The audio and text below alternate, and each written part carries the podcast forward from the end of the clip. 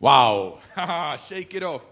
Takže setřásáme ze sebe ten starý rok. Já vám přeju dobré ráno.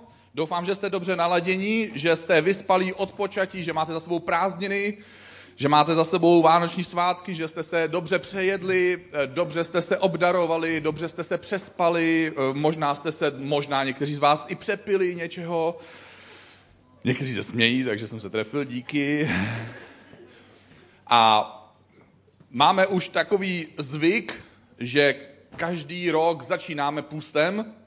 Nezačínáme 1. ledna, ale začínáme vždycky první lednovou neděli. A já bych rád začal tuhle neděli tím, že budeme mluvit o pustu, protože Ježíš řekl, že jsou tři praktiky věřícího nebo tři praktiky následovníka Ježíše Krista. To je modlitba, dávání a půst. A my dneska nebudeme tolik mluvit o modlitbě, téměř vůbec nebudeme mluvit o dávání, to už jsme si vyzkoušeli před chvílí během sbírky, ale budeme mluvit o pustu. A já bych rád na začátek přečetl eh, z knihy Pust od Jensena Franklina tři krátké příběhy, jestli dovolíte. Eh, teda vlastně ne, já se vás neptám, protože vy byste mohli říct, že nedovolíte. A eh, takže radši řeknu, že vám to rád přečtu. Tři krátké příběhy. Susan pracovala pro jednu společnost 15 let, ale přišla o zaměstnání poté, co její společnost koupila jiná korporace. Aby se věci ještě víc komplikovaly, zemřel v prosinci její 35-letý bratr a to jí zlomilo srdce. Byla hluboce zarmoucená. Přesto našla milost zúčastnit se našeho pustu na začátku roku. K jejímu údivu jí v březnu zavolali ze společnosti, pro kterou dříve pracovala a řekli, dáme vám roční plat a prodloužené benefity po celý další rok. S těmito penězi se spolu s manželem dostali z dluhů, včetně hypotéky, mohli si koupit nové auto. Později nám řekla, že v důsledku půstu jí Bůh vrátil chuť do života. Darenovi a jeho manželce Sarah lékaři řekli, že nemohou mít děti. Podnikli 21-letý půst, 21-denní půst. He, někdo mě posloucháte, dobře. Později toho roku svědčili. Ďábel se snažil zničit boží požehnání, ale tento rok držíme v náručí miminko, které jsme minulý rok touto dobou ještě neměli. Také jsem dostal zprávu od Joan, další naší členky našeho sboru, která píše, můj manžel přijal výzvu 21-denního pustu, ačkoliv ještě nebyl spasen. Po 14 dnech pustu se uprostřed noci zbudil s pláčem. Hned ráno dal svůj život Kristu a ještě ten večer byl pokřtěn duchem svatým. Nejen, že byl můj manžel během tohoto 21-denního pustu spasen, ale 13. února byli můj manžel, všechny naše děti a dokonce i moje švagrová pokřtěni. Sláva Bohu. To jsou tři krásné příběhy, jak tady vidím ten příběh o tom, že dokonce i moje švagrová, tak to zní skoro jako dokonce i moje tchýně. Mně včera tchýně říkala jeden vtip o tchýních, ale já ho neřeknu. Protože já jsem ho teďka zapomněl. Dnešním dnem se někteří z nás začali postit. A chtěl bych tě pozvat. Zkus během téhle dnešní celebration přemýšlet o tom, jestli bys nechtěl se sám připojit na jeden den, na víc dnů, nebo na celé tři týdny, aby se spolu s námi postil. Už to dnešní téma, že se to jmenuje Fasting Sunday, nebo devět důvodů, proč se postit, může člověka vést k určitým představám. Pod slovem půst si člověk představuje určité odříkání nebo trápení. Něco, na co se nemůžeme těšit. Jo, salámek nebude, kachnička nebude. Že půst je něco, co mi něco vezme a nic mi to nedá. Nebo víc mi vezme, než mi dá. Nikdo z nás se nechce postit proto, že by potřeboval potrápit sám sebe. Tedy většina zdravých jedinců nemá potřebu sama sebe nějak týrat. Člověk nemusí být ale následovník Ježíše Krista, aby chápal, že cílem je dát si jenom nějaké novoroční předsevzetí. Nejde nám přeci o to, jestli si dáme nějaký slib nebo ne. Jde o to, že chceme něco změnit. Je to tak? A změna není změna, dokud se nic nezměnilo. Nedává smysl postit se, abych se postil. Ani nedává smysl postit se, abych dodržel nějaký slib. Co kdyby to bylo takhle? Vzdávám se něčeho, co mám rád, abych získal něco, na čem mi záleží. Nebo to zkusím obrátit. Na něčem mi opravdu záleží a proto se vzdám něčeho, co mám rád. Za chvíli se dostanu k seznamu devíti slíbených věcí, kvůli kterým se někdo z nás může chtít začít postit. Než se ale k tomu dostanu, chtěl bych přečíst pár vět, které napsal jeden ze slavných dávnověkých králů, který toužil po boží přítomnosti, potom, aby Bůh byl nějakým opravdovým způsobem v jeho životě. Protože pokud Bůh není, pak je jedno, co budu říkat. A nebo naopak, Bůh je, ale pak nedává smysl, abych neusiloval o to se s ním spojit, abych, abych byl na jeho straně a on byl na mojí straně. Pojďme si tedy přečíst, co říká izraelský král David. On píše, jako láň, to je manželka oddělená od toho paroháče, kdybyste potřebovali vědět přesněji, jako láň žízní po proudící vodě, moje duše prahne, Bože po tobě, po Bohu, po živém Bohu, žízní moje duše. Kdy konečně spatřím Boží tvář? Ve dne i v noci pláču, protože se mi posmívají. Kde je tvůj Bůh? Nevím, jestli vám se někdy lidi posmívali. Když já jsem byl menší, tak eh, děti ve škole se mi posmívali, protože jsem byl hubený a koukali mi takhle žebra, takže mi říkali, že jsem kostlivec. Taky jsem měl velký uši a malou hlavu, takže mi říkali, že jsem uši plesk. Pak jsem měl pihy všude po obličeji, takže mi říkali pihoun. A protože jsem měl zrzavý vlasy, tak mi říkali zrzi, zrzi, co tě mrzí. Ta zrzavá palice, ta tě mrzí nejvíce. Pak, protože jsem byl tak hubený, tak mi padaly kšandy, takže mi říkali kšandy péro. A k tomu jsem se jmenoval Skokan, což mi zůstalo. A říkali mi Skokan Klokan. Možná, že pokud si věřící, můžou se ti lidi posmívat. Tak, a kde je ten tvůj Bůh? Kde je ten tvůj Bůh, když se ti stalo tohle? Tohle je skvělá otázka a na tuhle otázku se snaží odpovědět většina svět, nebo všechna náboženství na světě, tedy všechny nauky o Bohu. A ta otázka zní, kde je Bůh a jak se k němu můžu dostat, jak k němu můžu přijít. Zjednodušeně jsou dva základní koncepty, které odpovídají na tuhle otázku. Ta první skupina těch různých učení o Bohu říká, že Bůh není se mnou a musím si to zasloužit. Technicky řečeno, takové náboženství tvrdí dvě možné věci. Buď Bůh tě nemá rád takového, jaký jsi, a proto se musíš změnit a musíš si nějakým způsobem zasloužit to, abys k němu mohl přijít. Nebo Bůh možná tě má rád, nebo je mu tak trochu jedno, ale prostě tě stejně nemůže přijmout takového, jaký jsi. A ty si to musíš stejně nějak zasloužit a nějak odpracovat, aby si měl boží přízeň nebo boží přítomnost. Smutné je, že někdy se do téhle skupiny lidí omylem zařadí i následovníci Ježíše Krista. A snaží se získat si nebo odpracovat si boží přítomnost nebo boží přízeň. Ten druhý koncept říká, Bůh je se mnou, jsem mu za to vděčný a když už jsem s ním a on je se mnou, jeho přítomnost mě proměňuje. Před Ježíšem Kristem nikdy nikdo v historii něco podobného neprohlásil a ani za ty 2000 let po Ježíši Kristu nikdo neměl odvahu to aspoň skopírovat, aby si řekl, jo, já taky. Nikdo, žádná víra, žádné náboženství tohle na světě netvrdí. Ježíš Kristus byl jediný, kdo za ty tisíce let lidské existence dokázal opustit ten koncept vzdáleného Boha.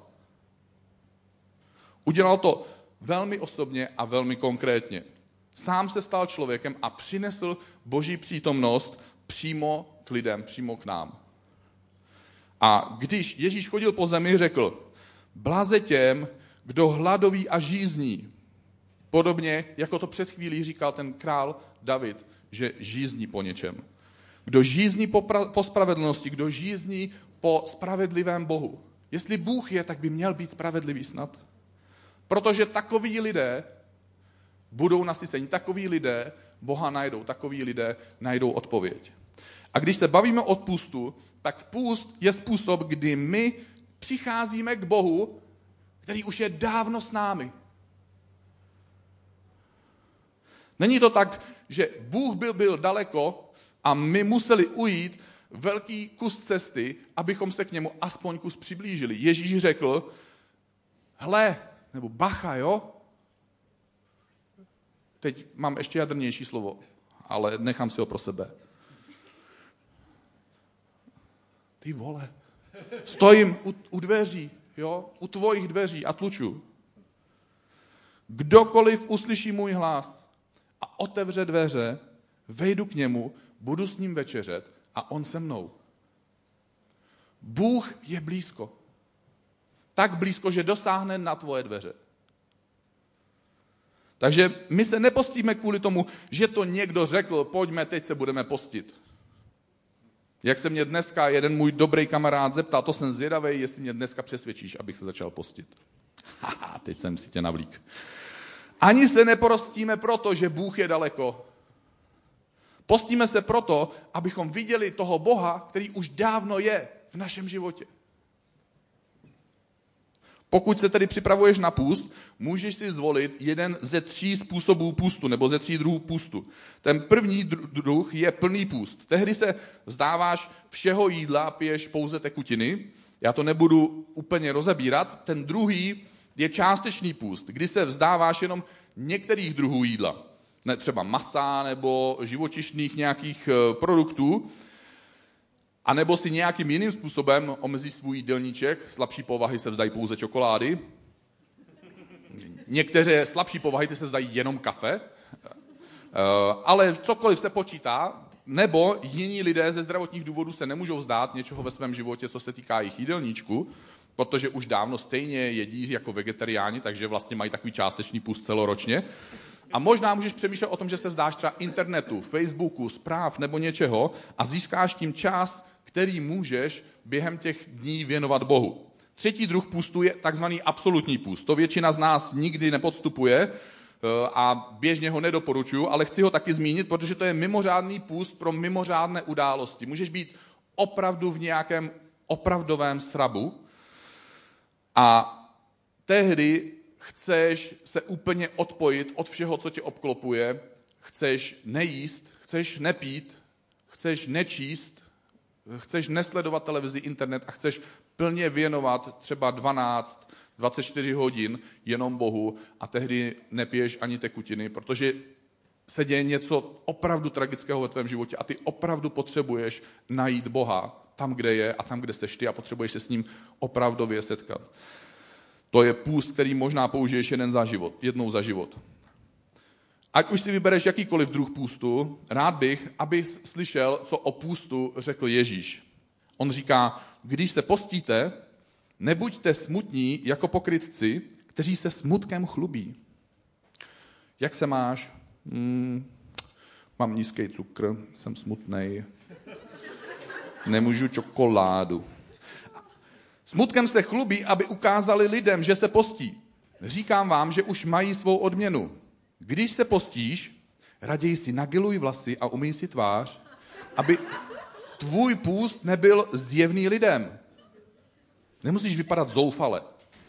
Ale aby byl tvůj půst určený jako vzkaz tvojemu nebeskému otci, který je skrytý.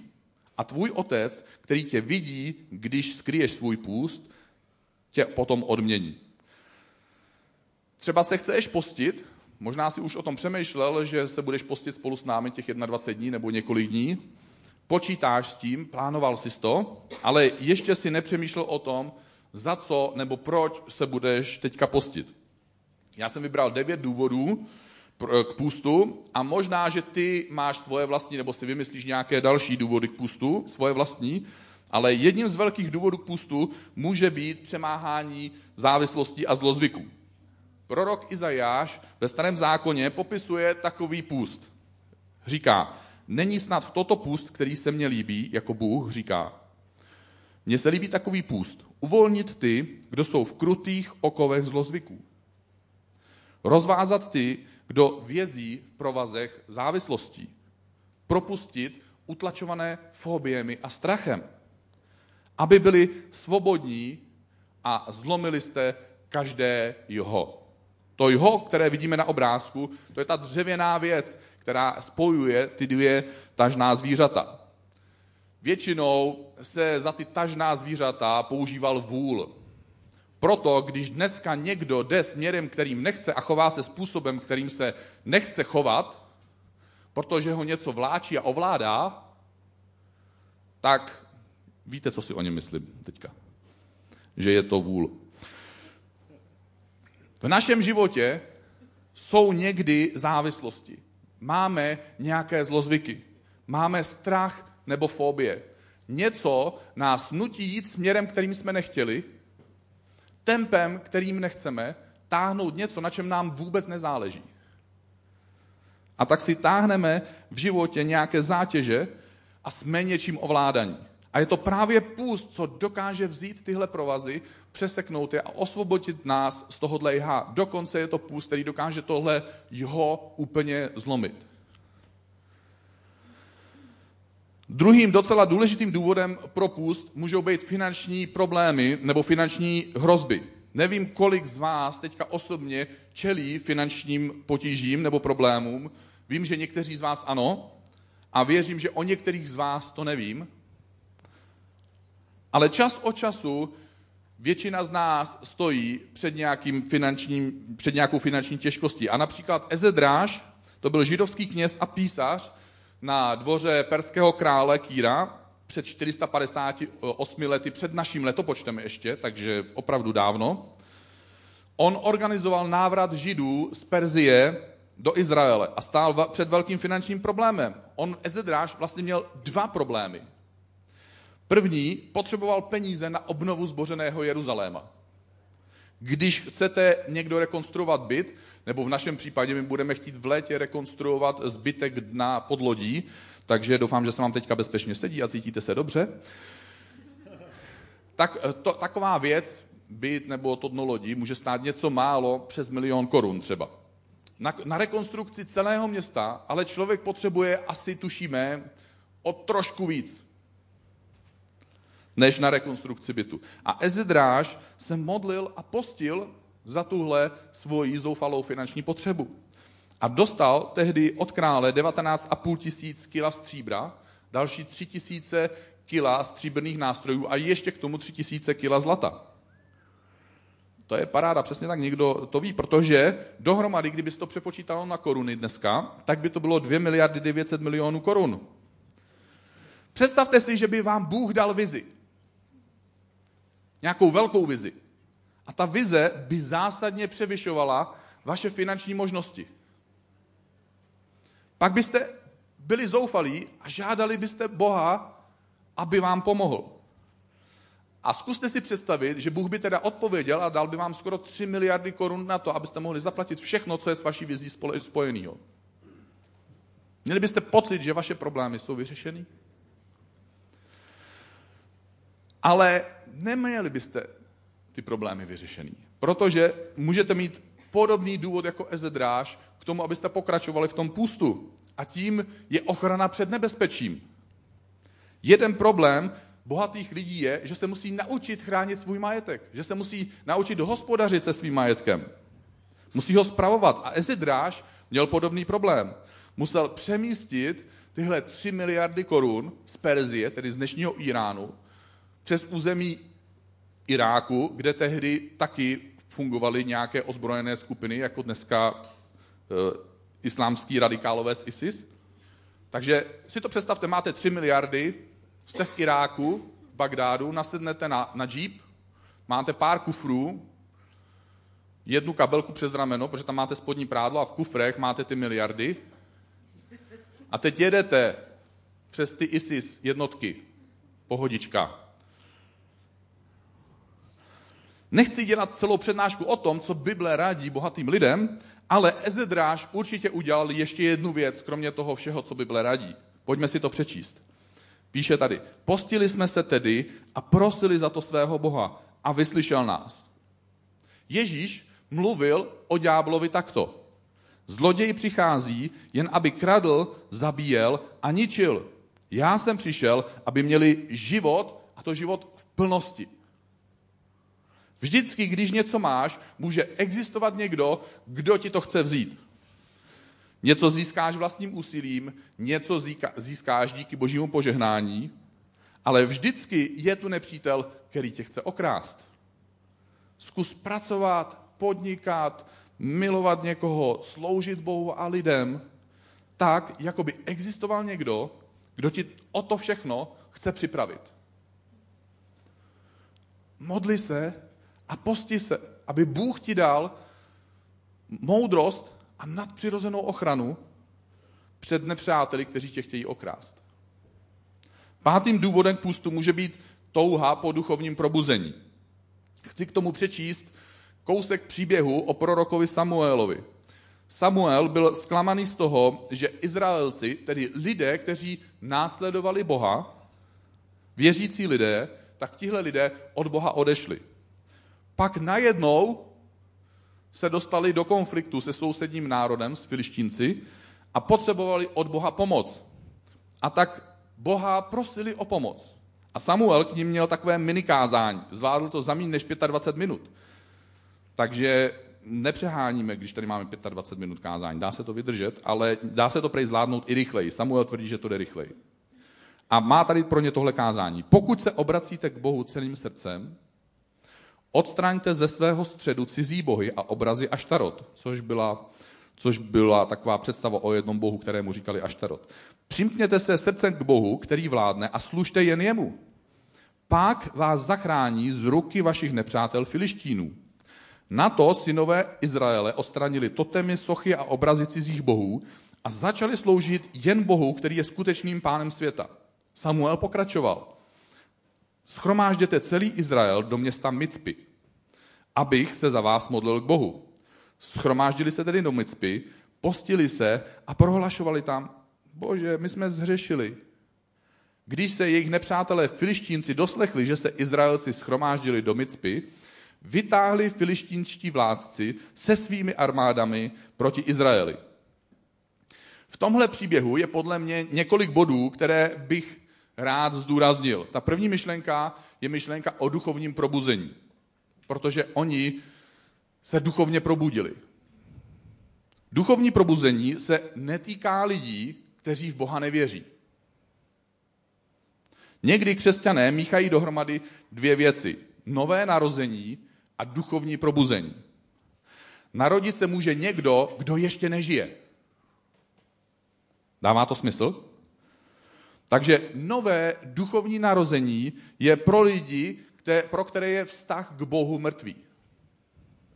Na druhou stranu probuzení znamená, že něco jsem dělal, pak jsem usnul, takže jsem to přestal dělat a až se probudím, tak to znovu budu dělat. Tedy je to v tomhle případě o věřících, kteří ochladli ve své víře a ve svém nadšení pro Boha. Duchovní probuzení je určené pro věřící, pro nás, pro lidi, kteří ztratili tu první lásku. Jako když jsme se zamilovali, většině z nás se to stalo. Pokud se vám to nestalo, já vám to přeju. Ať vám někdo takhle ublíží hezky. Stojí to za to. Budete na to vzpomínat po celý život a budete šťastní, že se vám to stalo.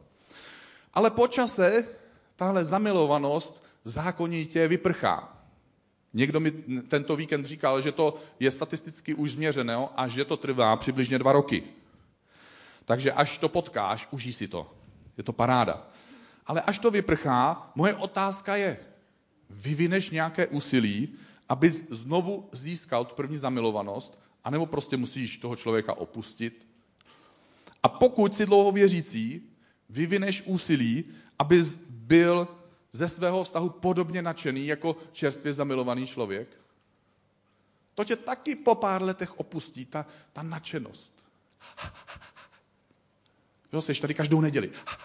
Jo, protože musíš. A ne protože by ti to řekli, ale protože si nemůžeš pomoct. A po, nějaký ča, po nějakým čase ono to vyprchá. Mám, mám ještě jednu poznámku k příběhu o Samuelovi, který jsme právě četli. Když se Izraelci postili a vrátili se k Bohu, někdo z toho neměl radost. V jejich případě to byli filištínci, kteří se je snažili okupovat. V našem případě ďábel se nebude radovat, až se znovu natkneš pro Boha. Řekneš, jo, já do toho jdu, já chci být zamilovaný do Boha jako dřív, já chci pro něj žít naplno, já chci žít v manželství pro Boha, takovým způsobem, aby moje manželka byla šťastná, aby moje děti byly úžasný, aby můj život prostě byl podle toho, jak Bůh chce. Ne, ďábel nebude tleskat kolem tebe a poskakovat radostí. Je, jo, tady fanda, jo, nebo dáš a on se postí, jo, paráda. Konečně jsou blízko Ježíši znovu. Naopak, udělá všechno proto, aby se přestal postit, aby se vzdál svojí snahy být nadšený z Boha. A protože najednou máš pocit, že proti tobě stojí ďábel, může tě přepadnout strach. A to je další důvod, proč se postit. Potřebujeme přemáhat strach. Ke strachu je možné přistupovat různými způsoby. Někdo se naučí strach ignorovat. Není to úplně nejmoudřejší, ale někteří to tak dělají. Někdo přemáhá strach, že si ho snaží užívat. Takže si koupí lístek na horor a učí se užívat si ten strach. Jaký to bylo? Bomba! Musím to vidět znovu. Někdo, uh, někdo uh, propadne tomu strachu a podlehne mu. Křesťan má ještě jiný způsob, jak může ke strachu přistupovat. Křesťan, následovník Ježíše Krista, může posílit svoje vědomí toho, že Bůh je s námi. A když Bůh je s námi, kdo je proti nám? Pokud je totiž se mnou Bůh, který je všemohoucí, nemusím se bát. Dalším důvodem, proč, je, proč se postit, je, aby někdo jiný mohl jíst. Tenhle druh půstu Bůh velmi miluje. Když se vzdáváme svého jídla a poskytneme ho někomu, kdo si to jídlo nemůže dovolit. Na tomto v principu funguje třeba organizace Krente hladové. Tam tady dá reklama. Její zakladatel, doktor Samrel, přesvědčoval křesťany, aby se jednou týdně vzdali snídaně a oběda a aby cenu toho peníze, které by dali za tu snídaně a oběd, poslali na bankovní účet, aby se mohli koupit lidem jídlo a potraviny, aby v místech, kde si to oni sami nemůžou pořídit a aby nemuseli umřít hlady v jiných částech světa. Tenhle druh spůstu, kdy se vzdáváme jídla, abychom někomu jinému pomohli, má navíc v Bibli speciální zaslíbení. Ne každý půst má takové zaslíbení, ne každá modlitba. Taky půst, kdy nám jde o dobro jiných lidí, má tohle stejné zaslíbení. A já bych vám rád tohle zaslíbení přečetl, protože někteří z vás se během půstu rozhodnete, že se nebudete postit za svoje věci, ale za dobro jiných lidí. A chtěl bych, abyste si byli jistí tím, co vám Bůh slibuje. Píše se tady, tehdy jako svítání tvé světlo vytryskne. Wow. Někdy totiž budeš potřebovat světlo, aby si viděl, jak se máš rozhodnout. Potřebuješ mít jasno. A jasno se děje, když máš světlo. Tvé zdraví rychle rozkvete. To je úžasný slib. Tvoje spravedlnost tě bude předcházet a boží sláva ti bude krýt záda. Takže tě nepřátelé nebudou moct napadnout zákeřně ze zadu. Tehdy zavoláš a Bůh tě vyslyší. Vykřikneš o pomoc a Bůh řekne, jsem tady, jsem blízko a jsem připravený ti pomoct. Co potřebuješ? Někdy se postíme a říkáme si, to trvá tak dlouho, to trvá tak dlouho. Ale u jedno, pro jednu věc, pro jeden druh půstu, je tohle speciální zaslíbení. Že se věci dějou rychle a najednou. Dalším možným způsobem k půstu může být situace, kdy stojíš před důležitým rozhodnutím. Možná přemýšlíš o stěhování, nebo přemýšlíš o životním partnerovi. Někteří doufám, že na tom pracujete a přemýšlíte aspoň. Přemýšlejte víc ještě, nechte to protočit hodně, nebo přemýšlíte o významné životní investici, o směru svého podnikání. Každý čas od času stojíme na nějaké životní křižovatce. Není špatné se poradit s dobrými rádci a už vůbec není špatné poradit se s někým, komu by se dalo říct rád, rádce rádců. Co kdybys do svého důležitého životního rozhodnutí pozval Boha? Co kdyby se zeptal Boha? Zeptal by se na, na jeho názor. Myslíš, že by to mohlo nasměrovat tvůj život k něčemu dobrému? Předposledním důvodem k půstu je náš duchovní vliv na naše VIP, na lidi, které máme rádi. Protože každý z nás má několik lidí, kamarádů, lidí z rodiny, na kterých nám opravdu záleží a přejeme si, aby poznali Ježíše Krista. Rádi bychom, aby naše svědectví o tom, co dělá Ježíš v našem životě, mělo dopad a vliv na jejich přemýšlení obou. Toužíme, aby se tihle, právě tihle lidé přiblížili k Ježíši. Aby přijali pozvání na celebration tady v ICF. Kolik z nás už jsme se pokusili je pozvat. A oni teda řekli, že přijdou. A nepřišli. A my chceme, aby až přijdou, aby kladně reagovali na to, když se jich někdo zeptá a chtěl by si dát svůj život Ježíši Kristu. Skvělým příkladem půstu za duchovní vliv je příběh Jana Křtitele. Jan Křtitel měl hodně přísný půst. Já ho po tobě nechci, nežádám, ale v jeho případě on měl speciální půst. On jedl jenom med, což někteří by dali, a kobylky, což už by bylo pro některé těžší. A poštol Matouš řekl, napsal o Janu Křtiteli toto. Jeruzalém, celé Judsko i celý jordánský kraj, tedy Praha, Praha východ i západ, i celý středočeský kraj, tehdy vycházel k takovému člověku, oni vyznávali hříchy a on je křtil v řece Vltavě. Představ si, zkus si to představit, že by tvoje svědectví o Ježíši mělo takový vliv, že by lidi nemohli odolat. Možná, že někdo z tvojich blízkých ti stojí za to, aby se spostil. Devátý důvod, proč by se člověk mohl postit, může být potřeba zdraví nebo uzdravení. Půst má pochopitelně v oblasti zdraví dva aspekty. Změna jídelníčku a omezení některých potravin určitě může přirozeným způsobem významně ovlivnit a zlepšit tvoje zdraví. Půsti také může pomoct udělat novou startovní čáru v některých tvých stravovacích návicích který tě nakonec dovedou k lepšímu zdraví, ale současně platí to, co jsme před chvílí četli. Půst má duchovní dopady. Má duchovní dopad na různé oblasti našeho života, včetně našeho zdraví. Jaký důvod máš ty, aby se tento rok postil? Potřebuješ se zbavit závislostí a zlozvyků? s něčím bojuješ roky, nebo jsi možná už něco vybojoval, žil si pár let svobodný život a teď se to vrátilo pod tlakem okolností. Možná to není hřích, já nemluvím o hříchu, ale stejně tě to štve, stejně ti to vadí, stejně tě to omezuje, stejně tě to vláčí někam, kam nechceš. Nebo je to dokonce hřích. A ty máš pocit viny, Máš strach z toho přijít k Bohu znovu a znovu. Máš, už je ti trapný se Bohu omlouvat za tohle věc znovu. Možná je čas, aby se spostil. Nebo máš finanční problémy? Máš finanční těžkosti, jsi před velkou finanční výzvou? Potřebuješ ochránit před nějakým nebezpečím. Něco ti hrozí a není to dobrý.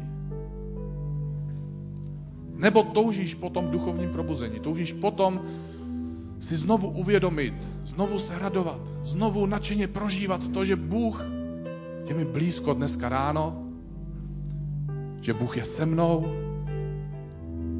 že má pro mě svůj krásný plán, že mi odpustil všechny moje hříchy, že moje svědomí může být úplně čistý. Nebo potřebuješ přemáhat strach. Možná máš něčeho strach. A není to strach z toho, že se díváš na horory. Což je tvůj problém, ale... Ale možná tě něco ve tvém životě děsí. Možná je před tebou nějaká událost, rozhodnutí. Nebo tě někdo děsí ve tvojí práci. Nebo možná někdo ve tvojí rodině. Možná ti někdo vyhrožuje. Někdo tě utlačuje. Možná seš ten hodný člověk, který se chce postit, aby někdo jiný mohl jíst, nebo se chceš postit za jiného člověka, protože ti na něm záleží a jeho něco trápí. Možná stojíš před velkým rozhodnutím, jsi na křižovatce a máš tři, pět různých možností. Poradil se s kamarádama, poradil se s rodičema, Zavolal si finančnímu poradci, zavolal si psychologovi, psychoterapeutovi. Do církve si přišel, s kazatelem se sporadil. Možná je čas, aby se zeptal i Boha. Možná chceš, aby to, co prožíváš s Ježíšem a to, co říkáš lidem o Ježíši, mělo na ně konečně nějaký vliv. Možná máš tak rád někoho a tak moc mu přeješ, aby Ježíše poznal.